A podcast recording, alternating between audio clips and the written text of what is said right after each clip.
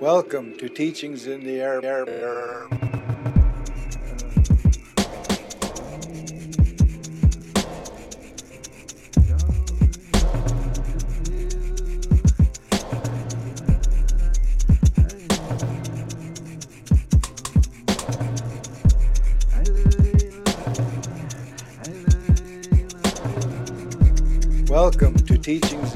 Podcast with Jerry Oldman.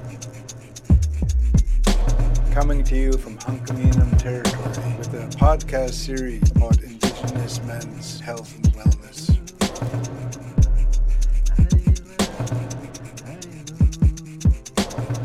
We aim to inspire, motivate, and empower Indigenous men to be sound in mind, body, and spirit because that's what health means.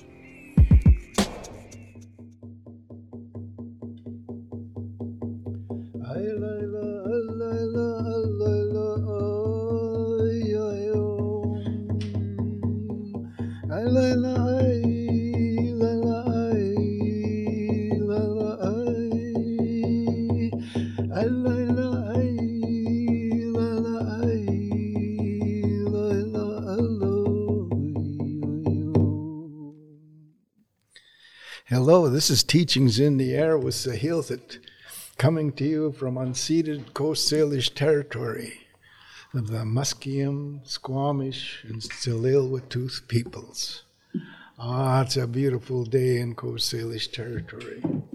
Today's podcast is about, it's called um, The Beauty Way and Living the Dream. And it's about ancient art contemporary art, you know, about how our people adjusted and how we're still here. And Sahil that, you know, I didn't know about our art as a child. And I reflect back on it. There were no drums, masks, or anything in my community. And um, when I finally was exposed to it, it was so, I guess you could say it impacted my identity. That, hey, I'm indigenous. And I seen the rock paintings and the petroglyphs and the rock carvings. And my late uncle told me, he said, Yeah, they used their thumb when they painted the pictograph with red ochre. And he says they'd put uh, slime from the fish to preserve it. And I say, Whoa. But I didn't see adornments until I was in my mid 20s. And I got a hold of a little pendant, and it was a treasure to me because it helped me to identify as indigenous. So over the years, I've come to see how the art was an expression of spirit, of the spiritual realm. When I'd see the work that our artists do in the past and today, I could feel that art like the spirit of the wood or the metal or the canvas or the paper. It, you know, and I started to feel it. The beating like in my microphone, there's a beaded eagle feather with the beautiful colors. So I seen those expressions and come to realize that it was about identity. Like my grandmother would do um, cedar root baskets. And one of my aunties said, I can tell that's your granny because she put the, a specific design with the wild cherry bark that they'd bury in a special swamp in Lillooet to make it black. And it would stay black. And they would design their baskets. And it was art. So we lived a beauty way of life where everything we had would have a carving on it, a painting, you know, ladles, spoons, Our canoes were covered in art. And um, yeah, so it was, uh, I started to see that. And then I come to realize too, it was protection. Even how people would paint their face, you know, with the black or the red, it was a protection. It would protect them. So we had art as protection as well. So I started to see the wide range of indigenous art. And I tell people we have Picasso's too. We have Michelangelo's. There are carvings. I'm in a room now surrounded with carvings just as good as those European artists, just as beautiful, just as symmetrical, all of the expressions. So that's what today's podcast is about the world of arts, you know, contemporary and ancient, and probably a combination of both. And I have wonderful guests with me today, you know, to talk about their how they come into the arts and what they do and who, the, who was their inspiration and what it means to them to represent the people through art. So, my first guest is from the Squamish peoples. In, um, his name is Aaron. Many people know him as Splash. So I call him Pulchten. And it's about the splash and the ripples in St'át'imc language. So, Aaron, I'd like you to inter- have you introduce yourself to the people that listen to this Teachings in the Air podcast and um, a bit about your family and your introduction into the arts. Thank you. Um, yeah, in English it's Aaron Nelson Moody, and uh, my Squamish name is Toch Sinyachola, a name I got from uh, and um. Um, and uh, as Jerry mentioned, my uh, he gave me a name as well, which is Pulchten, um, uh, which is a very similar name to Splash, which is what people usually call me. Uh, yeah, and uh, I, I, think I came came upon art uh, as a boy. My my father used to make things. My my Scottish father used to make a lot of things in the house. He was always drawing or, or making something, and uh, I think we just just followed in his footsteps. But um, I, I, remember sitting with my grandfather when he made jewelry. Um, he made really simple jewelry just out of hammered copper, and I'd sit on his workbench. I was really small, and uh, just just was fascinated by that and he'd make these little carvings, and he he mostly just give them away. And uh, kind of in the outsider on the the stoop, my uncles were carving for. Uh, they made these little carvings for Hudson's Bay Company. They make these little little totem poles. They're really really um, really rough, and they. I mean, sometimes they just had like a sharpened uh, butter knife. They were making them. And uh, Hudson's Bay always said, "No, make them real crude. Make them look like an Indian did them. They, are just, you know, real humiliating process of, of trying to make those things and sell enough." And if in the old days, if you went to the Hudson's Bay Company, there was a big barrel of them right, right when you went in. I think they sold them for like 25 cents or something like that by a little Indian totem pole when he came to Vancouver. But uh, anyways, I, I, just I we were always making things. We carved canoes, we carved paddles, uh, we made the things we you know the toys we played with, and just always making something. Okay, thank you, Aaron. And we have one of Aaron's um, students with us, and um, I gave her a name, Nashmeen Tanat. So, Nashmeen Tanat, can you please introduce yourself to the people and um, a bit about your family and where you're from and how you got into this field of the arts? Um, hi, uh, my English name is Athena Pika. I guess it's uh, appropriated Greek and Czechoslovakian. and my St'át'imc name from Jerry Ullman is Nashmeen Tanat, which means go-getter woman. Um, I, my family's from the Kwantlen First Nation, and my grandmother's from Tsartlip, uh, West Saanich on Vancouver Island. Um, I can't really remember my first first inspirations, but the first carvings that really stuck out to me um, we went out to Kwantlen and visited some relatives, uh, Drew and Phyllis Atkins, and I saw these carvings that were um, on the posts in their house and above the fireplace. And I thought it was so cool how you can just, you know, if you wanted something in your house, you didn't want to put a nail in the wall. You can just carve the wall if you really wanted to. And um, that really stuck with me. And my mom had carvings around, and my dad experimented with making some bentwood boxes.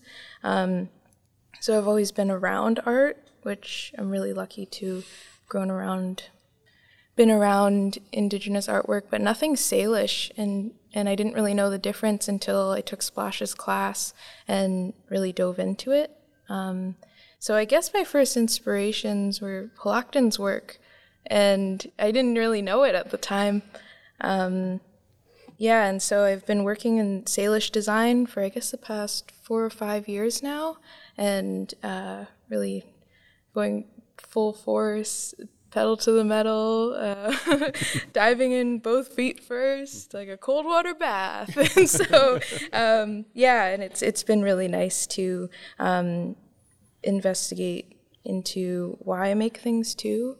And I'm honored to be learning um, silver engraving and wood carving from Splash, and then wool weaving from Deborah the past couple years, Deborah Sparrow at Musqueam, and um, learning more about the local First Nations history as well, because for Salish teachings, um, you kind of have to fight for crumbs sometimes. And right now, I'm surrounded by very generous people um, and generous elders who have been willing to um, give me their time and let me drive them around town looking at art all day. Thank you. And I'm just so happy today. I got warm feelings because I met a relative. And it's my next guest from Lillooet. She's Lillooet Ulmach. Sydney, can you introduce yourself to the people and tell us a bit about your family and what you're into now? Yeah, hello. Um, Enchash Quimchin, Lillooet Ufkan. Hello, my Ukwamich Squatchich is Quimchin, a name given to me by my late grandmother that translates to rainbow. My English name is Sydney Frances Pickering. Um, where do I start? I guess it's born on the island in Comox. Grew up mostly outside Edmonton area, so we're pretty far from our Lillooet family. Um, yeah. My mom and my grandmother were both 60 scoop babies, so we were kind of separated. They were separated for 26 years before they reunited. So I didn't really get to grow up in my culture. And in terms of art, I've always loved it. I guess some of my first memories are like tracing Disney characters on the little books mm-hmm. with my dad. And I remember doing my first self portrait when I was six. It looks terrible, but I spent hours staring at it. And um, I always knew I loved it, but didn't know I could make a living doing art. It wasn't necessarily encouraged in school, but I can't believe where I am now, doing my first year in my master's, and I thought I'd be a drawer forever, but now I'm like really into film. Been learning different hide tanning skills over the last four years that I incorporate into my practice. A little bit of everything. Yeah. Ah, Queemston. That's a beautiful name. Thank you. yes. you know, I was, as I was listening to my guests, I was thinking of the um, you know, the colonization process, how they were out to destroy our way of life.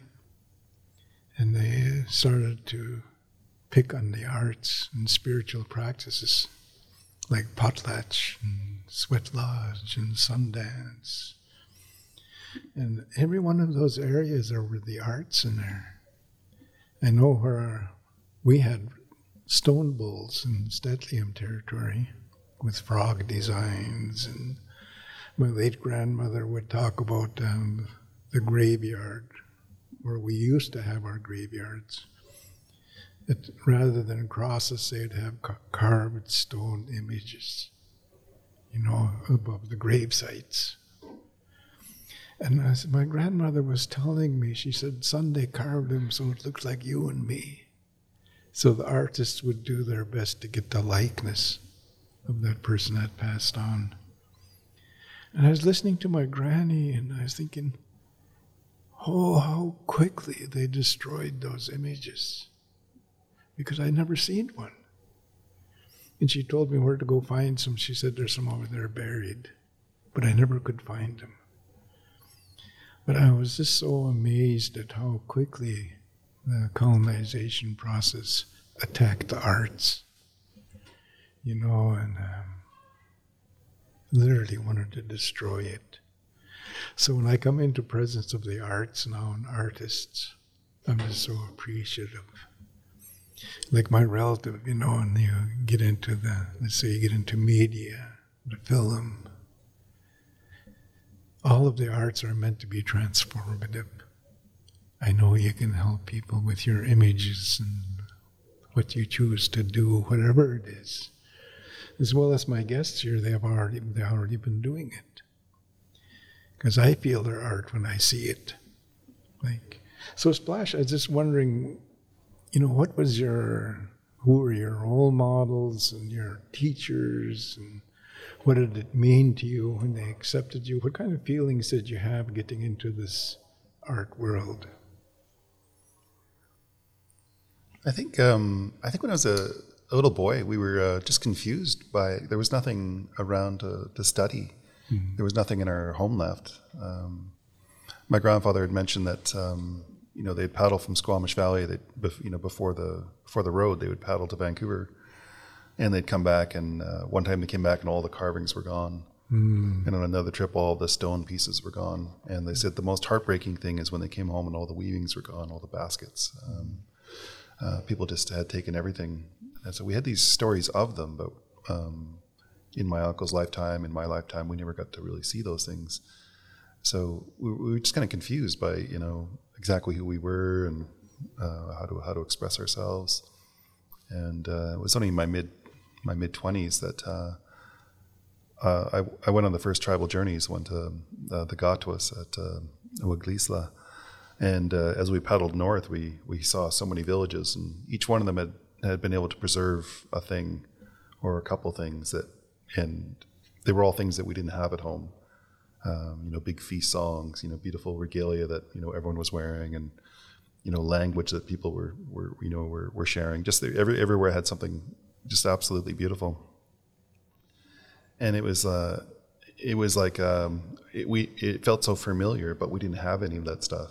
Um, so uh, I, I, really got to know my my mentor Xwalacktun on that trip. Uh, mm-hmm. He was also on that trip, and um, I just you know I just bugged him. I just sat in his studio for two years, sweeping up after him and fetching coffee, and just just trying to make myself useful. So he would teach me, and um, he didn't ask me to do any of that stuff, but um, he was he was so generous uh, with his teachings um, because you know we, we, come from the same the same valley, and uh, you know he he also saw the just the erasure of our people on our own land, and even in our own hearts because we wouldn't um, we wouldn't really be Squamish.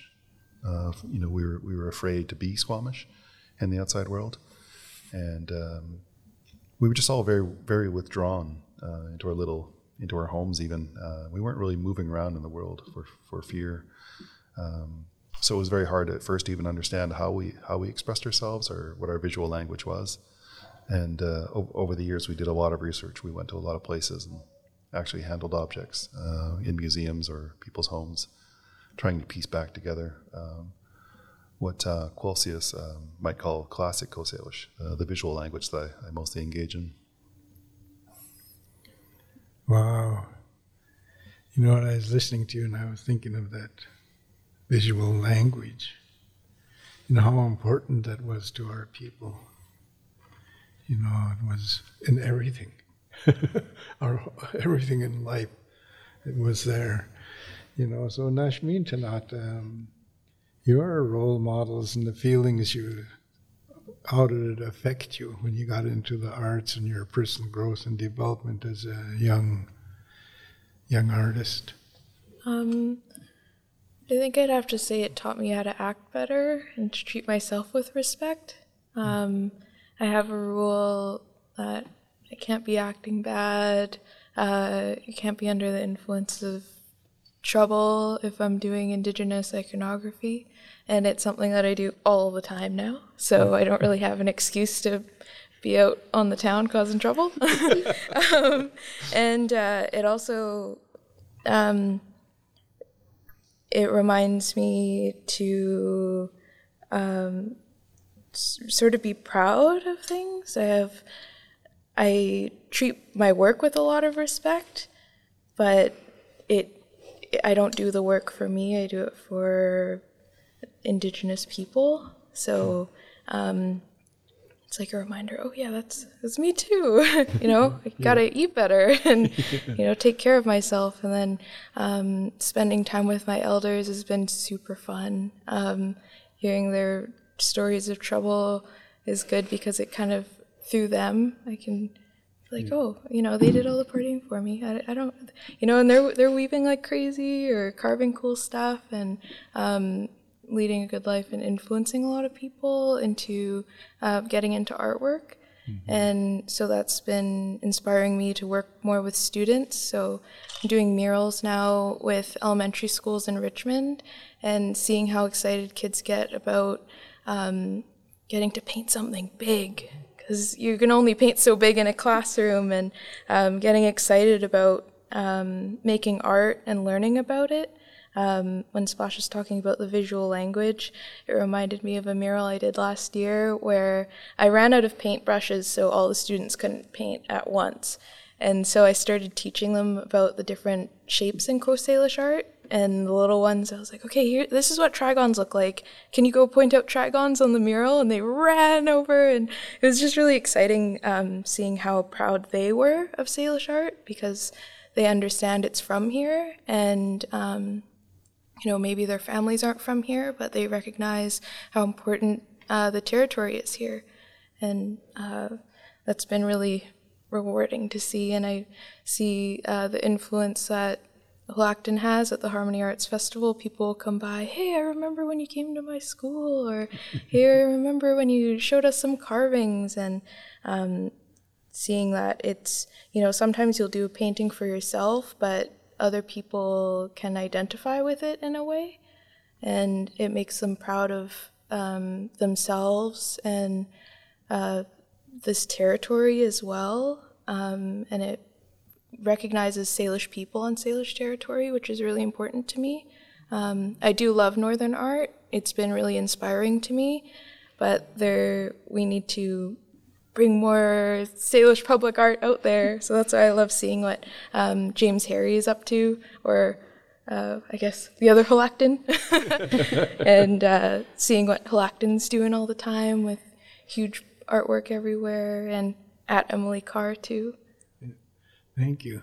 Queemston, yours, your journey coming to where you are now, your role models and the feelings you had coming into this. Well, I gotta say, I don't.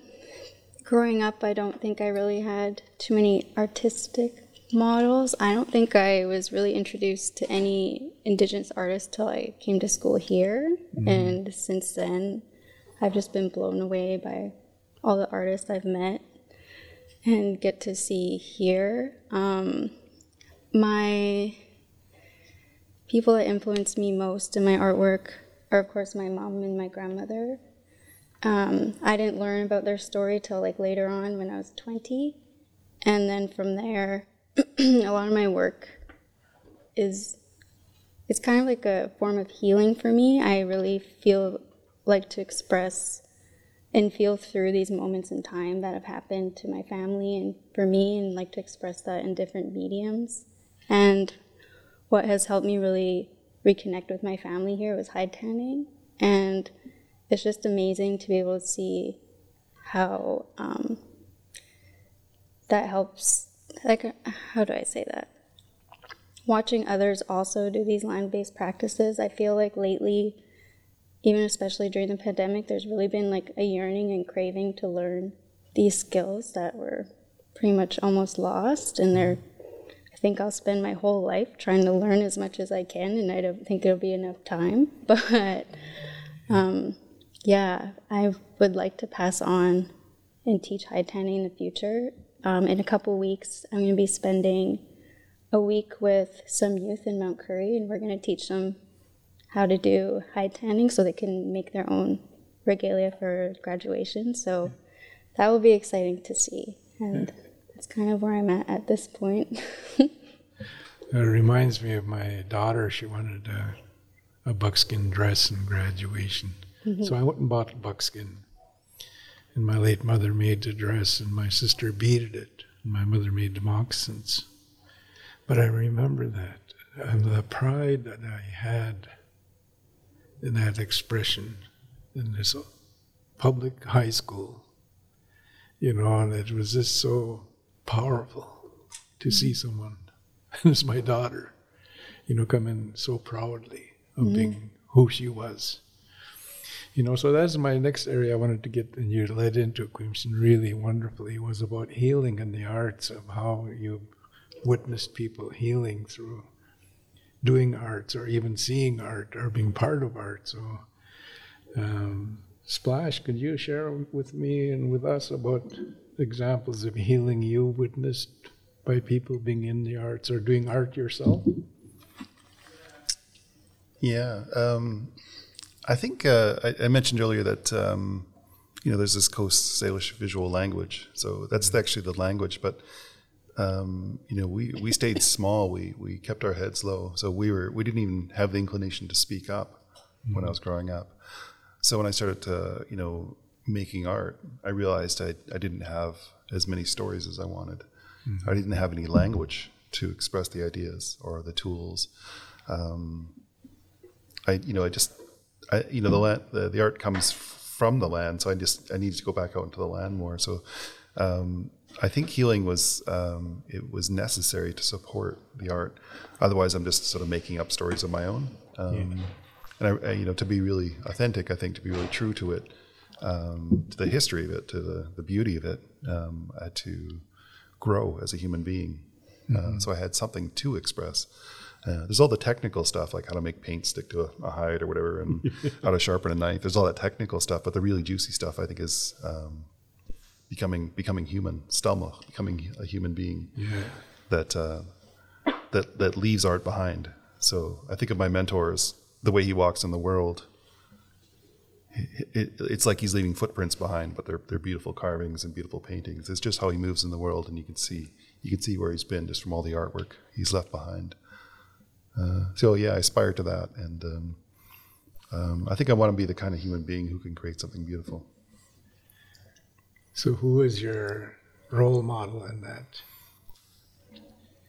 I think uh, wait, early on, I was kind of lucky. My, um, my family, um, you know, almost um, a bit more than half of them had been to residential school. Yeah, and um, there was there was nothing for us then to to heal but they just kept talking about it. They just kept talking about um, you know the good and the bad, um, and I, th- I, think that's what, what saved my my immediate family is this. They just kept on talking about things, and we didn't know what to do with it, but they just kept trying to trying to purge it, uh, trying to get that stuff out of our family. Um, and my grandfather, very early on, he said he, he woke up, and I don't, I don't I can I can remember one old house from when I was a little boy, but um, you can imagine a one room shack with one bed, um, you know, a pump outside and outhouse. Um, just a, you could see through the walls, they were the, the gaps between the boards. And uh, he said none of the kids had shoes.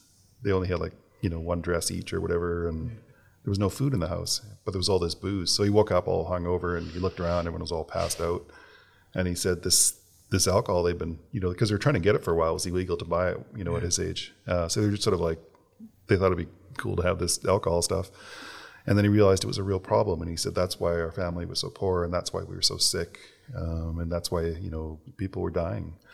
So he just went outside and he poured it all out.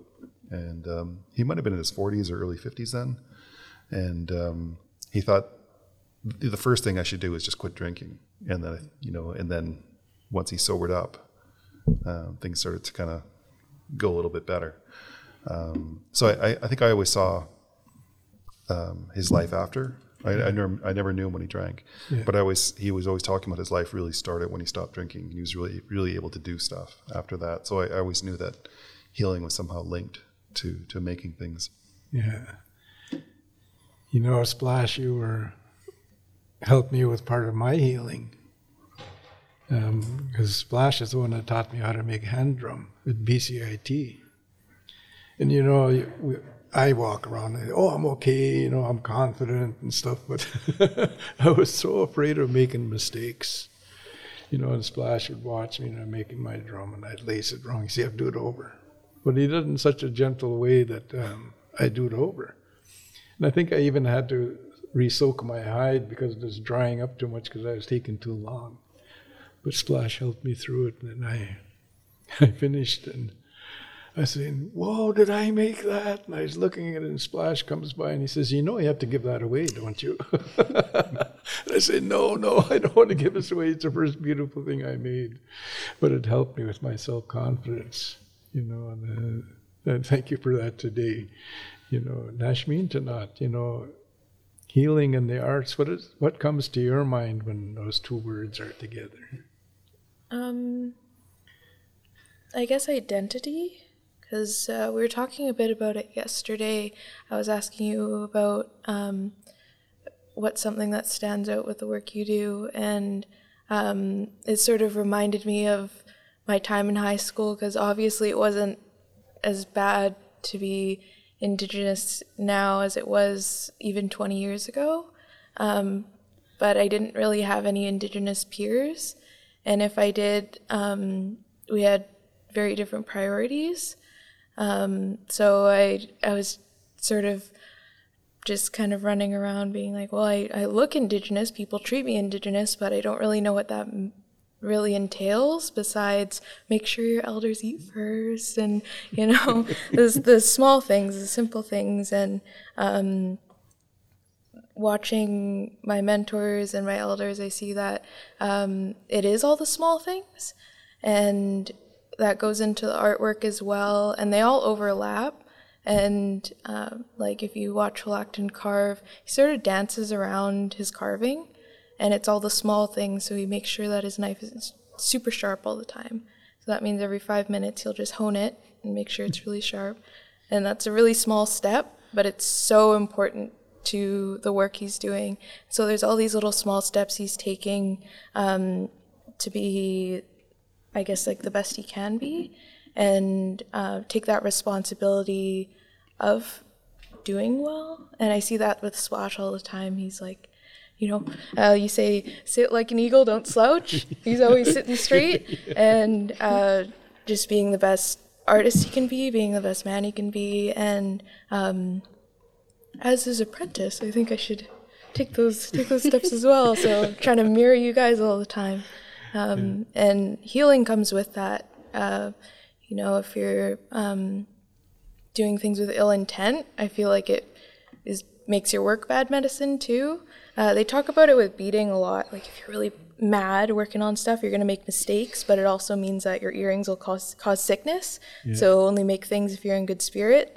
And um, I think that overlaps with a lot of things, but they talk about it with beadwork a lot now.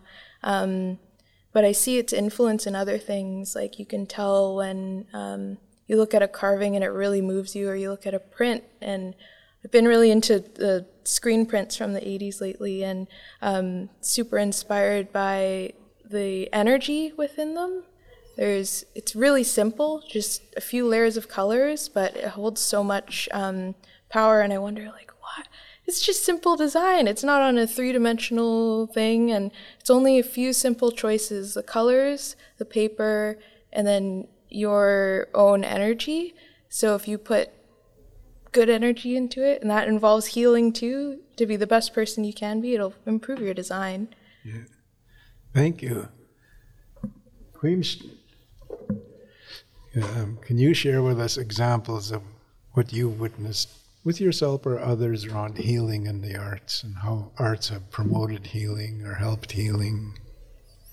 Um, I guess to start for myself, I guess growing up, um, art was always like a form of escape for me. Yeah. And then as I've gotten older and my art practice has evolved, um, I feel like healing and art are like one for me. But when I, what I've witnessed is the power art can have in sending a message or telling a story that can't always reach everyone or communicate just by conversation. I feel sometimes the arts have a power that other forms don't, in um, yeah, getting people to understand a certain message. Like for me, I'm like, this is why I write and I create art because I don't think I'm an eloquent speaker and I'm able to express something that I can't with words. But now, as I'm becoming more of an artist, I'm realizing now I have to talk about it. So this is good practice for me. Thank you. I'm so glad you're here. I was watching a Buddhist um, uh, master mm-hmm. On YouTube, and he was with a group that were doing chanting. And I seen that. I said, "Oh, I want to watch this." So the woman and the men were chanting and playing instruments, and he's just sitting there, and he'd go like this. Or, you know, you can't see me in the podcast, but he'd move his, move his hands with the music. And once in a while, he'd hit a like a big gong kind of thing, boom, mm-hmm. you know. But I, he was an artist, just the way he moved his hands. He was just, it made the music, you know, surprising, you know. So, um, what I'd like you now to, um, you know, there are many, I believe, identity is our principal problem. Is there many think I'm not indigenous enough because I don't know indigenous stuff. I don't know my language, you know, I don't I never carved anything. I never killed a deer or a moose or tanned a hide. Mm-hmm. You know, I'm so glad you're into tanning. You know, because my grandmother, my late mother used to tan and people from Makakalip, my relative over there, you know, like um, Mrs. Mitchell was a master deer hide tanner, you know, in Upper Lillooet. Oh, they do it in a day you know, and, and just such beautiful leather. Mm-hmm. Then uh, they'd embroider on it or bead on it, you know, and it's just beautiful. It smelled so nice too when they smoke it. So what I'd like you, all of you now, to do is um, choose a group of people that you can send a message to about being an artist. You know, what kind of message would you give them? Let's say there's a young young girl or a young woman or a young boy or a young man, what would you say to them when they come into the arts? What kind of advice would you give them? And this time we'll start with um, Nashmeen Tanat. Just off the, just from your heart, you know, and just from what comes to you right now, to your spirit, what kind of message would you give? Um, I guess like be relentless, you know, no matter what people say, just keep you know, do your own thing, walk your own path if you have to. Um, research is super important. It's very labor intensive, it's very isolating, but it's so rewarding because you always find a new treasure, whether it's a piece of art you haven't seen before or the name of a relative you didn't know about. Um, there's always ways to find out more information, and I think that um, that's really powerful now is to um, like I've done a lot of work on looking into old obituaries to find my family on the island, and it's very depressing, you know, seeing like all these huge families that I don't know, um, and many of them has, have passed now, but just knowing that they're out there mm-hmm. and you know running around on the same island I visit, and it's just really inspiring, and um, there's always um, different artworks out there that'll, um, you know, teach you more about Salish design language as well. Um, so yeah, research and relentlessly, relentlessly research all the time, and it looks different too. So go out and look. Yeah. Don't wait. Yeah, people say, "Oh, I saw an ovoid in a rock," but you can find um, trigons and crescents in rocks too. They're just in a different way. Usually they'll be in just the negative space around the rocks.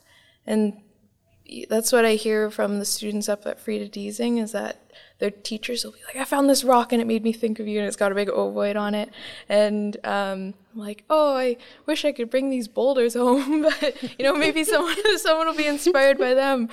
And um, you know, being inspired by the land is part of it. Something that a lot of people say is, oh, we're all observers. You're all very observant. And people think that means just looking with your eyes. But there's other ways of learning too. Like if you're learning 3D forms, often you'll see like carvers or ceramicists will run up and just pick something up or touch it. And I bet you hide tanners too. They're like, oh, this feels so cool. Um, and uh, it's the same with learning engraving. It's all in the feel, and you can't really see it with your eyes, but you could see it with your like elbow. It's really weird. Um, and uh, and then also just like watching how people are standing and moving and interacting with the world. So you're observing with all your different senses, and you have to be doing it all the time. If you're if you're on it, if you know you're doing it, then it's okay. You'll you'll be fine. But um, there's going to be a lot of people that think, "Oh, what are you doing?" Like I'm talking about sea creatures or something with this, but um, sometimes you just have to sit there and just listen for a while, which is observing. So, what would you say not to do? not to do. Um, be careful who you hang around with, because um, if you're hanging around with people that don't make you feel good, it's going to make you really exhausted mentally. You're not going to want to do anything. You're going to just want to like crawl into your room and not leave. And um, during the pandemic, obviously I was not hanging out with everybody that I used to, but I used to go to concerts a lot. Like it was kind of a problem. Actually, it was a financial problem. Um, and it was nice to kind of reset that because I realized where I was not only pouring my money, but pouring my emotional energy. And um, I've been meeting with um, my elders slash teachers slash fellow artists um, on Zoom every week. And it was really nice to um, kind of clean up who I was around socially. And I feel like it gave me a lot of um, cultural and spiritual growth, which was uh, amazing because I was hanging out at concerts with people that, like, it's no fun being the sober friend. It's actually kind of terrible because people will get wasted and then you have to play babysitter. And you're like, well, I could be going and learning something right now, but instead I'm like babysitting. Um, not even getting paid for it. Um, so there's different ways to um, kind of like watch your emotional energy, whereas you could be pouring that into other things, um, even if it's hanging out with family. It's it's something that is feeding yourself as well, or going biking. That's a good one too. Okay, thank you.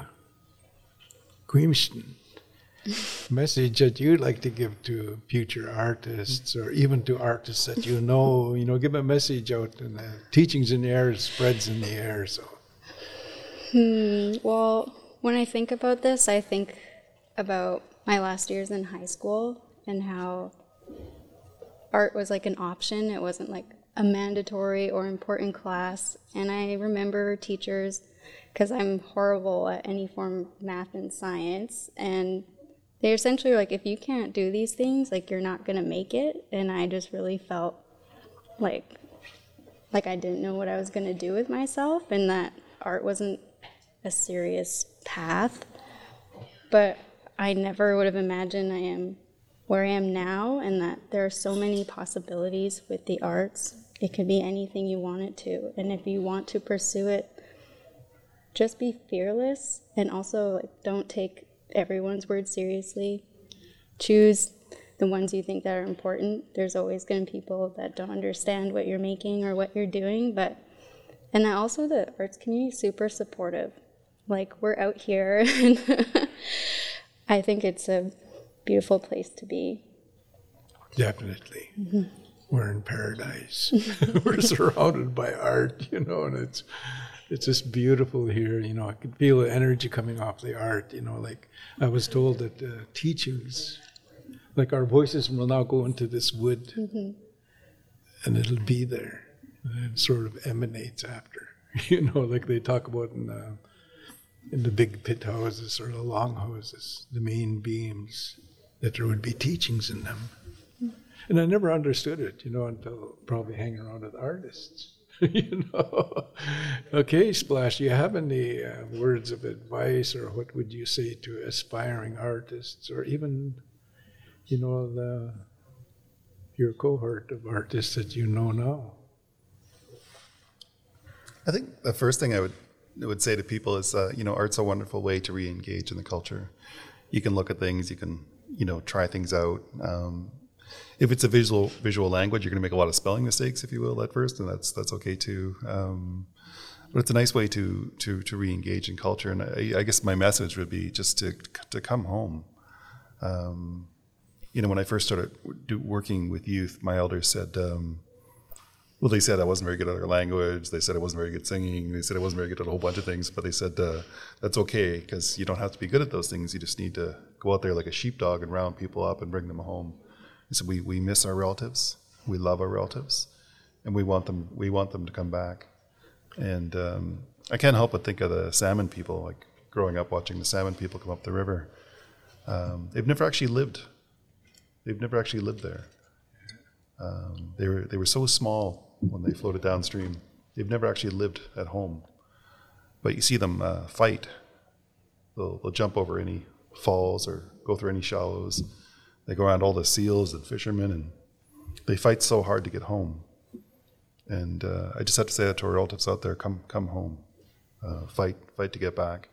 Because people very deliberately tried to break our communities up and break our families up, and, and we want you, we want you back. Um, and and I guess the the thing you don't do is like don't get discouraged. Um, unfortunately, we'll come home and the receptionist at the band office will be like super rude to us and like, oh, what do you bill C thirty one urban Indian, you know, whatever. They'll say something haywire like that, and sometimes we're we're afraid of those things, so we we let them drive us away. But um, I've spoken to so many elders who were in a residential school, crying every night, wanting to go home, and when they came home, people treated them badly and some of those elders just wandered off, and we, we never saw them again. Um, what, a, what, a, what a terrible thing to happen to our people, and, and we do it to ourselves now. We, we convince ourselves we're like not Indian enough, or not dark skinned enough, or can't speak our language, or whatever whatever's been taken from us, and we blame ourselves. Uh, I just, you know, I think you see some art in a book, even, or hear a song in a recording, and um, if you if you feel a connection, come come come back to us. Um, let's get our family sort of back together. Let's let's build our people back up. Yes. You know, I remember coming back from residential school, and um, one of the men, he wasn't an elder yet, and he said, "Ah, Squatty, she's asking me who I was."